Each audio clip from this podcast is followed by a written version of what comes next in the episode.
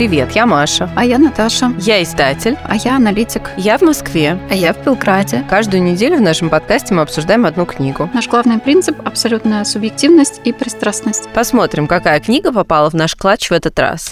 Сегодня мы обсуждаем роман господа Коловлева. Михаила Евграфовича Салтыкова-Щедрина, который написан ближе к концу XIX века. Да, довольно давно это было. Никто из нас его в школе не читал. Да, как и мы читали его странно. первый раз, да. Да, да, первый да, раз, и так. оказалось, что мы немножко в шоке от прочитанного. Да, он совершенно шокировал, и при том, что абсолютно нельзя отрицать, что совершенно великое произведение, оно, конечно, потрясает, но оно потрясает не только своей гениальностью, но и своей совершенной беспросветностью. Да, пожалуй, настолько беспросветного романа я не читала. Фильмы такие я, в принципе, не смотрю. Да, я Это- тоже избегаю активно. На фоне, на фоне нашего происходящего такое вообще нельзя читать, но мы как-то решились прослушать. Это было тяжело. Тяжело было реально. Э, Я в какой-то вечер, ну, поздно уже вечером ложилась спать и слушала, и потом я такая выключаю свет и типа выключаю книжку, и понимаю, что мне прям реально страшно засыпать. Какие-нибудь, знаешь, читаешь там какие-нибудь английские готические рассказы про каких-нибудь призраков или там привидений на дорогах и все такое, или там страшных вампиров. Это все полная ерунда, ребята. Почитайте «Господ Главлёх», и вы не заснете. Итак, у нас план какой? Поговорить о содержании. У нас есть цель укладываться в содержание 3 минуты. У меня, в принципе, включен секундомер. Ну, посмотрим, как пойдет. Дальше о типичном и исключительном в этом романе. Об отмене крепостного права, о жадности и нелюбви. То есть, мне кажется, там очень много жадности. Маша кажется, что скорее это не любовь. И дальше о таких трех словах, как пустомыслие, пустословие и пустоутробие. Это история семьи, семейная сага, типа каких-нибудь Буденброков или там «Войны и мира». Но действие разворачивается позже, оно начинается до отмены крепостного права за пару лет и заканчивается уже после отмены крепостного права, большая часть после. А, Значит, это история семьи. А, Глава этой семьи в начале это, как ни странно, женщина, мать семейства Арина Петровна Головлева. Она помещица, очень богатая, всю свою жизнь она занималась стяжательством всякого рода, она скупала там землю и так далее, и так далее, что в какой-то момент позволило ей стать реально богатой женщиной. У нее есть муж, но он никакой роли не играет, потому что его это вообще все дела совершенно не интересуют, и, в общем, у них такой э, брак, в котором они вообще не общаются никак. Но, тем не менее, они ухитрились произвести на свет энное количество детей, а именно у них три сына и дочь. Старший, средний и младший сын, и дочь, которая в этом как бы не особо играет роль в вопросе наследования, потому что она девочка, и вообще ее замуж должны выдать. Но мать имеет на нее вид, она хочет, чтобы дочь стала секретаршей, э, бухгалтером и помогала ей в работе. Но дочь сбегает э, с офицером, э, рожает от него двоих детей, потом умирает. И офицер тоже сбегает и тоже, кажется, умирает. Но, в общем, короче, эти девочки остаются сиротами. А мать, когда она вот э, так своевольно поступила, она ей, чтобы с, типа, с ней больше не связываться, как это называется, Салтыкова-Щедрина, выкинула кусок. То есть она ей отделила небольшое поместье, чтобы больше никогда не иметь с ней и чтобы та никогда больше не предъявляла никаких претензий ни на какое наследство. Вот, получается, что это поместье за сиротами, вот этими двумя их зовут Анна и Любовь, их называют Анненька и Любенька, и они, соответственно, вернулись к бабке, бабка их растит в очень суровых, строгих условиях, экономит еде, кормит их плохой едой и так далее, в общем, особо ничего хорошего их детство себя не представляет. Теперь сыновья. Значит, старший сын Степан, он очень непутевый, мать дико раздражает, поэтому она решает ему тоже выкинуть кусок, тоже там какой-то кусок собственности ему передает, который он благополучно проматывает довольно быстро.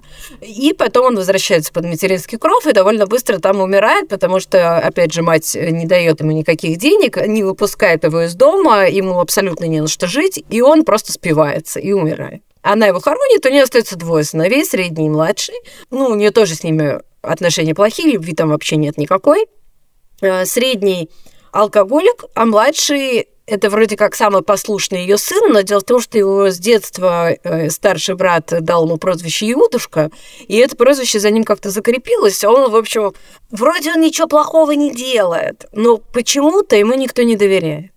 Ну, в общем, когда старший сын умирает, и мать уже начинает э, стареть, она решает разделить собственность между двумя вот этими оставшимися сыновьями. Делят ее примерно поровну, но Иудушке достается лучшая часть, а его брату Павлу э, худшая. А мать остается управлять поместьем, сначала Иудушки, но потом они с ним ссорятся, и она переезжает жить к Павлу. Павел тоже довольно быстро спивается и умирает, и Иудушка остается единственным наследником, э, вступает в права наследования как мужчина, и мать при нем остается приживалкой, но потом уезжает в поместье вот этих своих внучек. А заканчивается эта история тем, что Арина Петровна умирает. Внучки становятся актрисами, и у них тоже жизнь складывается неудачно. Одна из них кончает с собой, другая возвращается к, ди- э, к дяде, какое-то время с ним живет, но потом они вместе, опять же, спиваются и оба умирают.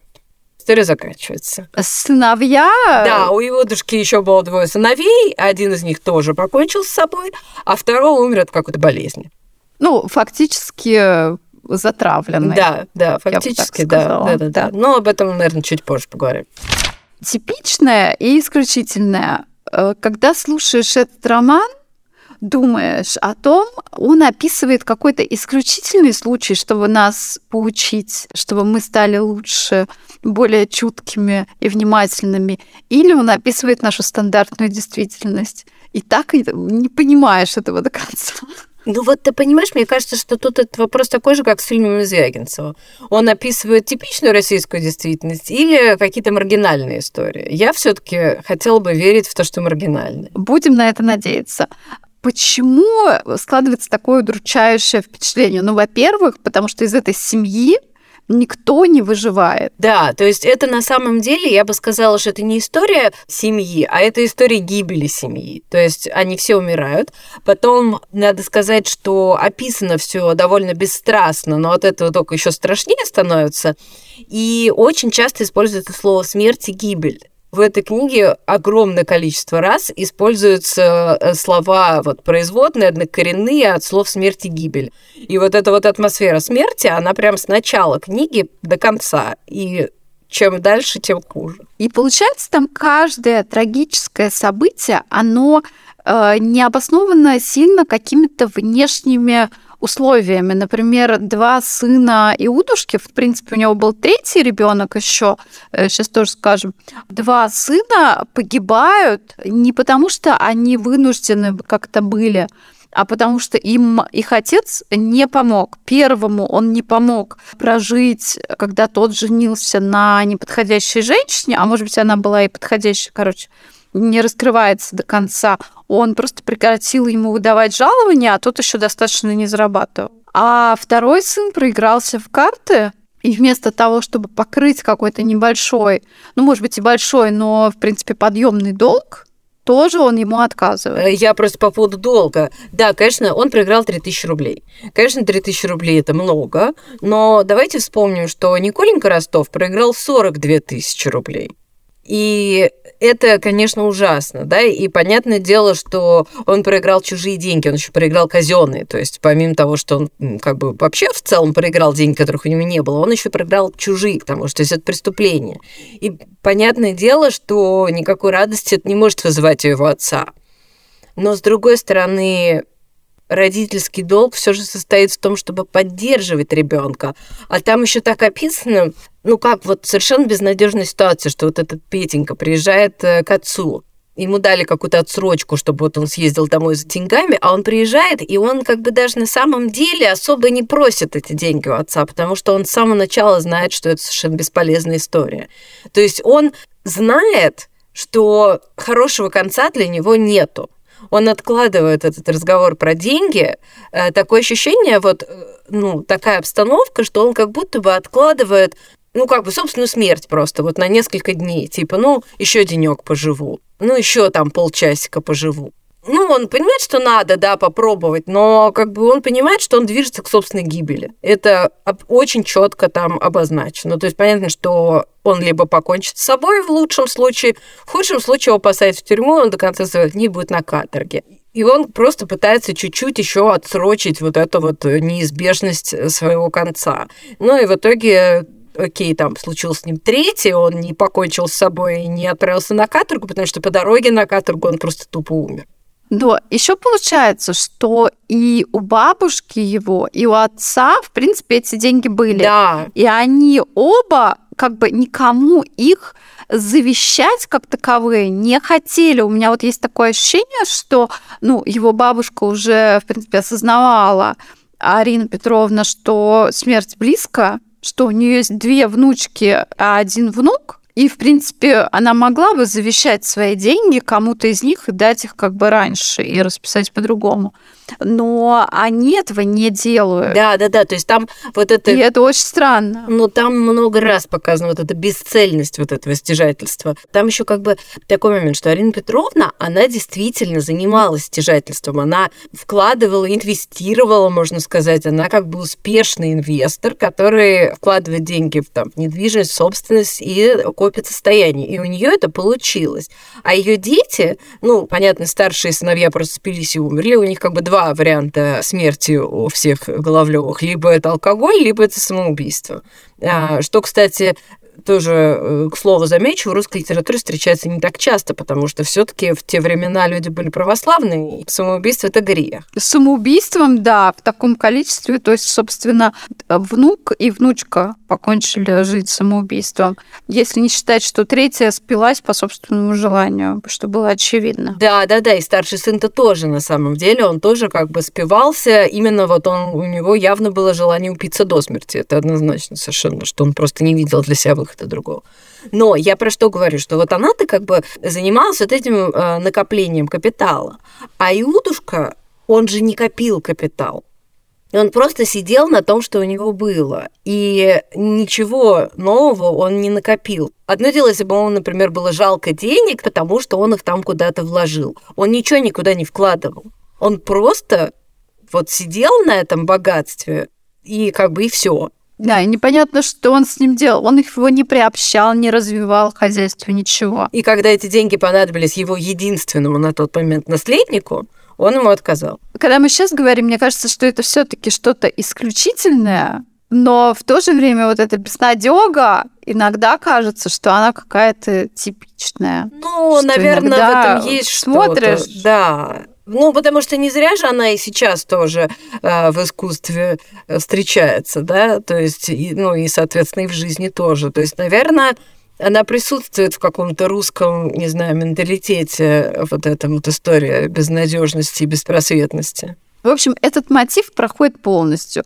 Прослушать книгу на одном дыхании довольно сложно. Я ее слушала кусками с перерывом э, в несколько дней, потому что подряд вводить себя в такое состояние каждый вечер очень тяжело. Нет, она правда... Когда ты слышишь, что умирают и умирают. Нет, но она действительно написана очень ярко. При том, что, как я уже говорила, язык очень сдержанный, но при этом она погружает тебя полностью в эту вот эту атмосферу безнадеги, и ты прям проникаешься ей, конечно, очень сильно. Ощущаешь, как тебя засасывает эта черная дыра. Давай немножко проговорим сначала про жадность и нелюбовь, а уже потом, наверное, перейдем к крепостному праву. Мне кажется, так будет гармоничнее. Да, давай. Мне кажется, что там доминирует жадность. Не любовь тоже присутствует, но жадность все-таки доминирует. Но просто жадность это что такое? Это когда тебе чего-то жалко для кого-то. А там же ведь нету, там какая-то бесцельная жадность. И мне кажется, что ее мотив как раз состоит в отсутствии эмоций, в отсутствии любви, потому что там проклятие вот это вот, которое висит над этой семьей, мне кажется, оно в основном состоит в том, что никто никого не любит. Даже самая сильная, какая привязанность существует, это между родителями и детьми, да, то есть родители к детям не привязаны. Они хоронят их вообще абсолютно спокойно и не переживают по этому поводу нисколько. Даже Арина Петровна даже, я так понимаю, с облегчением а, относится к смертям своих детей, потому что теперь больше больше о нем заботиться нет. Ты говоришь, что она их хоронит спокойно, а вот когда слушаешь книгу, такое впечатление, когда у нее первый сын умирает, первая смерть это смерть Степана, и кажется, что окей, ну вот это был какой-то один нелюбимый сын, недостаточно успешный, который промотал дом, который она ему купила, И там даже есть такой момент, она хочет ему дать небольшую деревеньку, чтобы он там дальше самостоятельно жил. Но не берет на себя эту ответственность, а призывает двух вторых сыновей поучаствовать в этом решении. И, собственно, они как бы и отказывают в этом. Да, то есть братской любви тоже нет. Еще есть такой непонятный момент. Вот она воспитывала этих двух девочек она, в принципе, оставляла и заботилась о том, чтобы сохранить их деньги вот в этой маленькой деревеньке и там приумножить. И в конце книжки мы даже узнаем, что она вкладывала деньги в этот барский дом в этой деревне, чтобы, ну, чтобы он полностью не обрушился.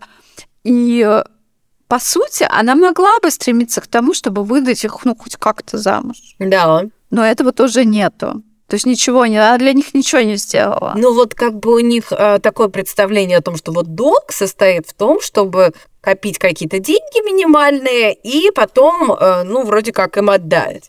Надо сказать, что ведь и Иудушка не претендует на эту собственность, да, хотя он хочет прибрать к рукам все, но вот это поместье, он как бы на него не претендует, потому что он понимает, что по закону оно принадлежит вот этим сиротам. Это даже меня удивило немножко, учитывая, что он как бы э, настолько скопидом, что он даже вот, ну, там, хотел прибрать к, рукам вообще все, включая, там, не знаю, чайную коробку. А, а шкатулочку, да, шкатулочку из-под чая. Которая осталась от мамы, потому что, типа, она ее. Но он очень четко делит, что, типа, ее, а что принадлежит вот его племянницам. И на то, что им принадлежит, он э, не претендует.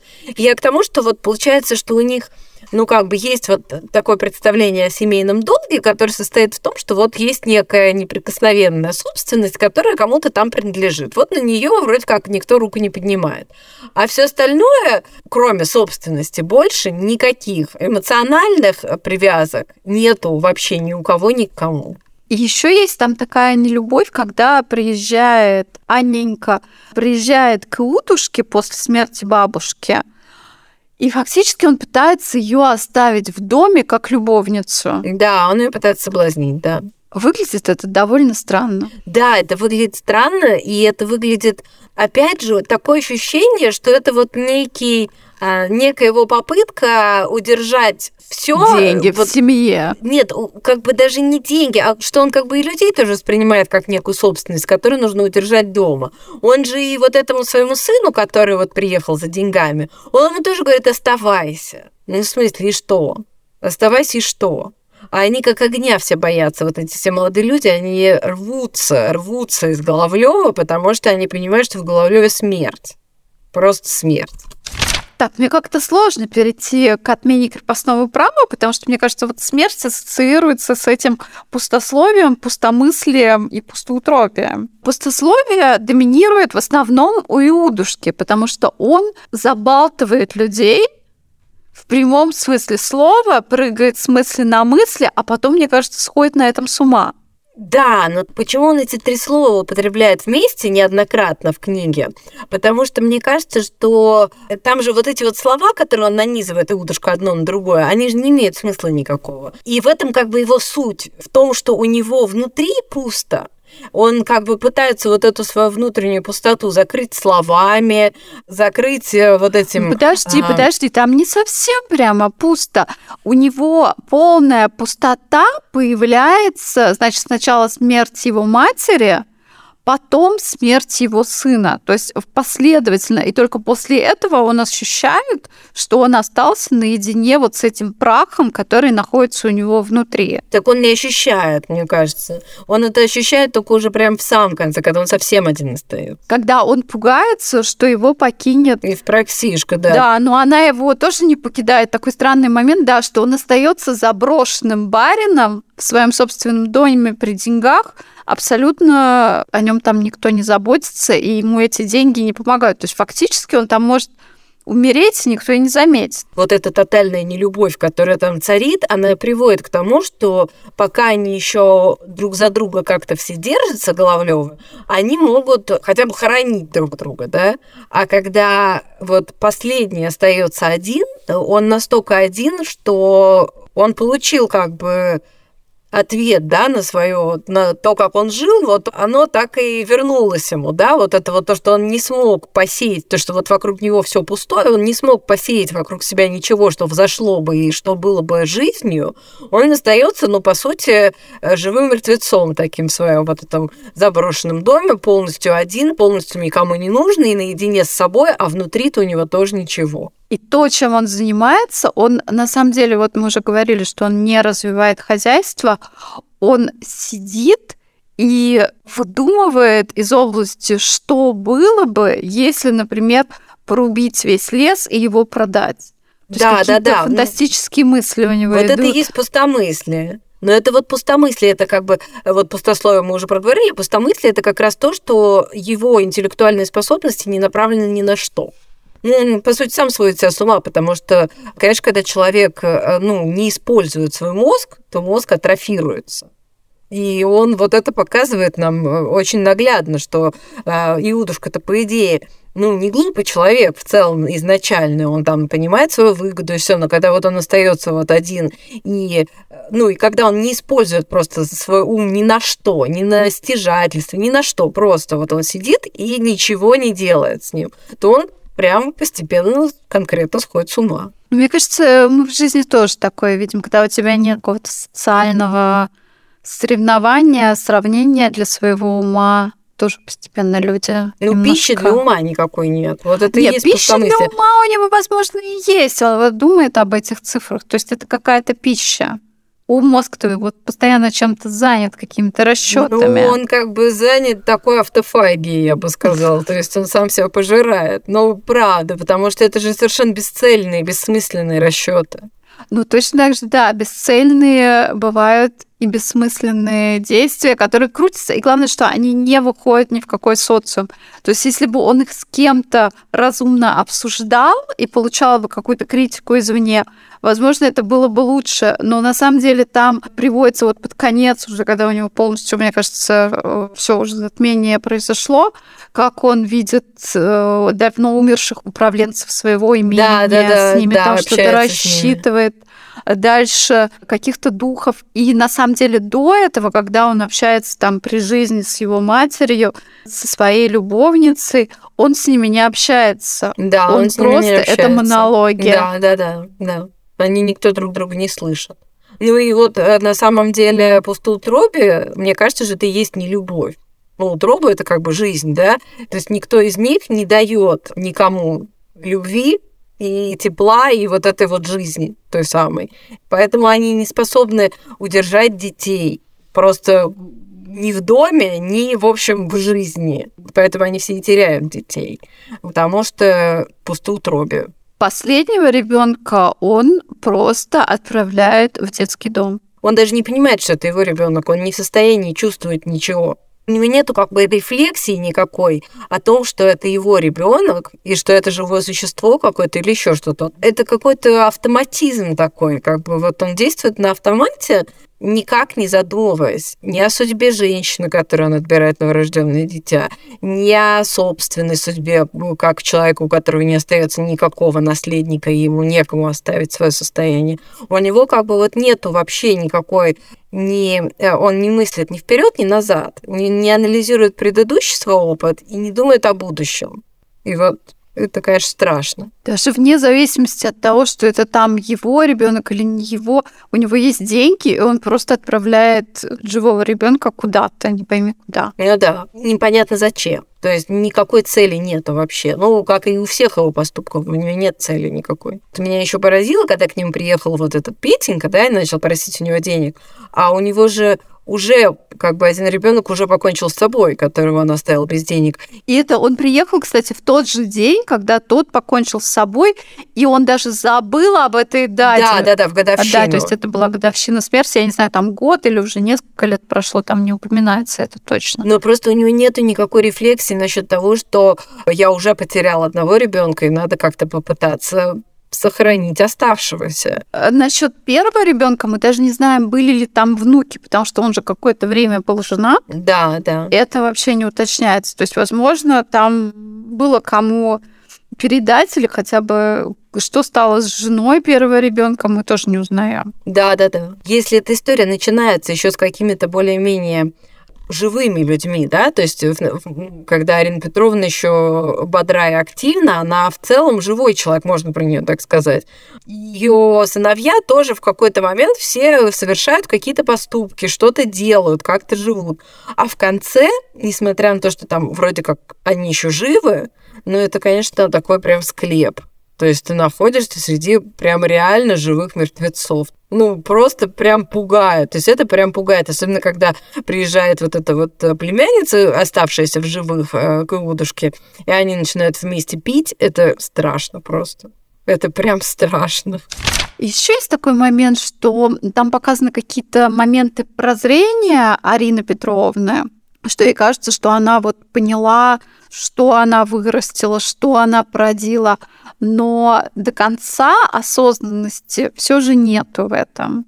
Автор нам не показывает, да. осознала она до конца или не осознала. То есть от каких-то действий, как я понимаю, она тоже остается в шоке происходящего. Да, но она не додумывает, не додумывает эту мысль. Не, у нее нет такого, что она э, понимает, как она к этому причастна, что с этим дальше делать. У нее нет этого вообще. Да, и вот это осознание, что, в принципе, после нее семьи не осталось, она умирает до того, как умирает ее официальный последний внук, до того, как ее внучки скатились, ну, де-факто в проституцию, можно так это назвать, ну да. Э, то есть все это происходит сразу же после ее смерти довольно быстро. Если еще можно сказать, что Иудушка там сам своих э, сыновей довел э, до смерти обоих, то э, на самом деле, ну, можно сказать, что автором судьбы Анненьки Любеньки была полностью Арина Петровна, что она их воспитывала, и она довела их до такого состояния, что они готовы были делать все, что угодно, лишь бы не жить дома. И они стали актрисами, и хотя у них было, они могли бы вернуться домой, могли бы стать, э, ну, жить вместе в этом поместье, могли бы стать помещицами, пусть они бы там, допустим, не вышли замуж и так далее, но у них в целом была собственность, которой они могли управлять, за счет которой они могли жить. Но они готовы были стать проститутками, лишь бы не возвращаться домой все что угодно, лишь бы не жить в головлю. Еще, кстати, странно, да, они, например, получили уже после ее смерти э, собственность, и, и там был небольшой капитал и собственность как недвижимое имущество, но при этом они не изменили своего образа жизни. Да, да. Вот это меня тоже удивило. Они могли бы, они могли бы продать это поместье и как бы жить за счет каких-то доходов ну, видимо, их э, настолько вот воспитывали всю жизнь в ощущении того, что они приживалы, что они не способны почувствовать свою вот эту самостоятельность какую-то, которая у них на самом деле есть. Да там даже и говорится, что как только она отъехала от Главлева, она тут же забыла, что она причастна к этому, да. и да, барышня, и окунулась вновь в жизнь актрисы. Ну да, и сам факт на самом деле того, что барышни две дворянского происхождения стали актрисами, но окей, это конец XIX века, конечно, но не настолько конец, чтобы это было прилично. То есть в целом с самого начала, когда я еще когда, ну вот она написала бабушке, что они стали актрисами, ну и как бы все это воспринимают, собственно говоря, как то, что они стали проститутками уже изначально. Но почему-то ни у кого из их семьи не возникает ни малейшего желания им как-то помочь, не знаю, там попытаться их вытащить оттуда или что-то такое. Ну, как и у всех остальных, то есть им все, всем все равно. Кстати, о помощи, когда вот она приезжает и разговаривает с Иудушкой о смерти Петра, его э, сына, она говорит, что как раз, когда она узнала о судебном процессе, она и сестра, и кого-то еще они заставили скинуться, отправили ему 600 рублей. То есть какая-то да, помощь да, да. вот, вот это на это человеческий поступок. Да, за все время за всю да, книгу, да. За всю книгу. То есть э, вот эта молодежь друг другу пыталась как-то помочь. Но поскольку они все поумирали, то, собственно говоря, они просто не выжили. Да, надо, наверное, под конец сказать, что случилось с деньгами и с поместьем. Оно отошло двоюродной сестре, получается, родственникам, которые ну, также... у Арины Петровны была сестра, и у этой сестры была дочь. И вот ей, соответственно, как единственная оставшаяся кровная родственница, досталась Головлева. Но она так же, как Коршун, следила за тем, как там все спивались. Да, что там происходит, да, конечно.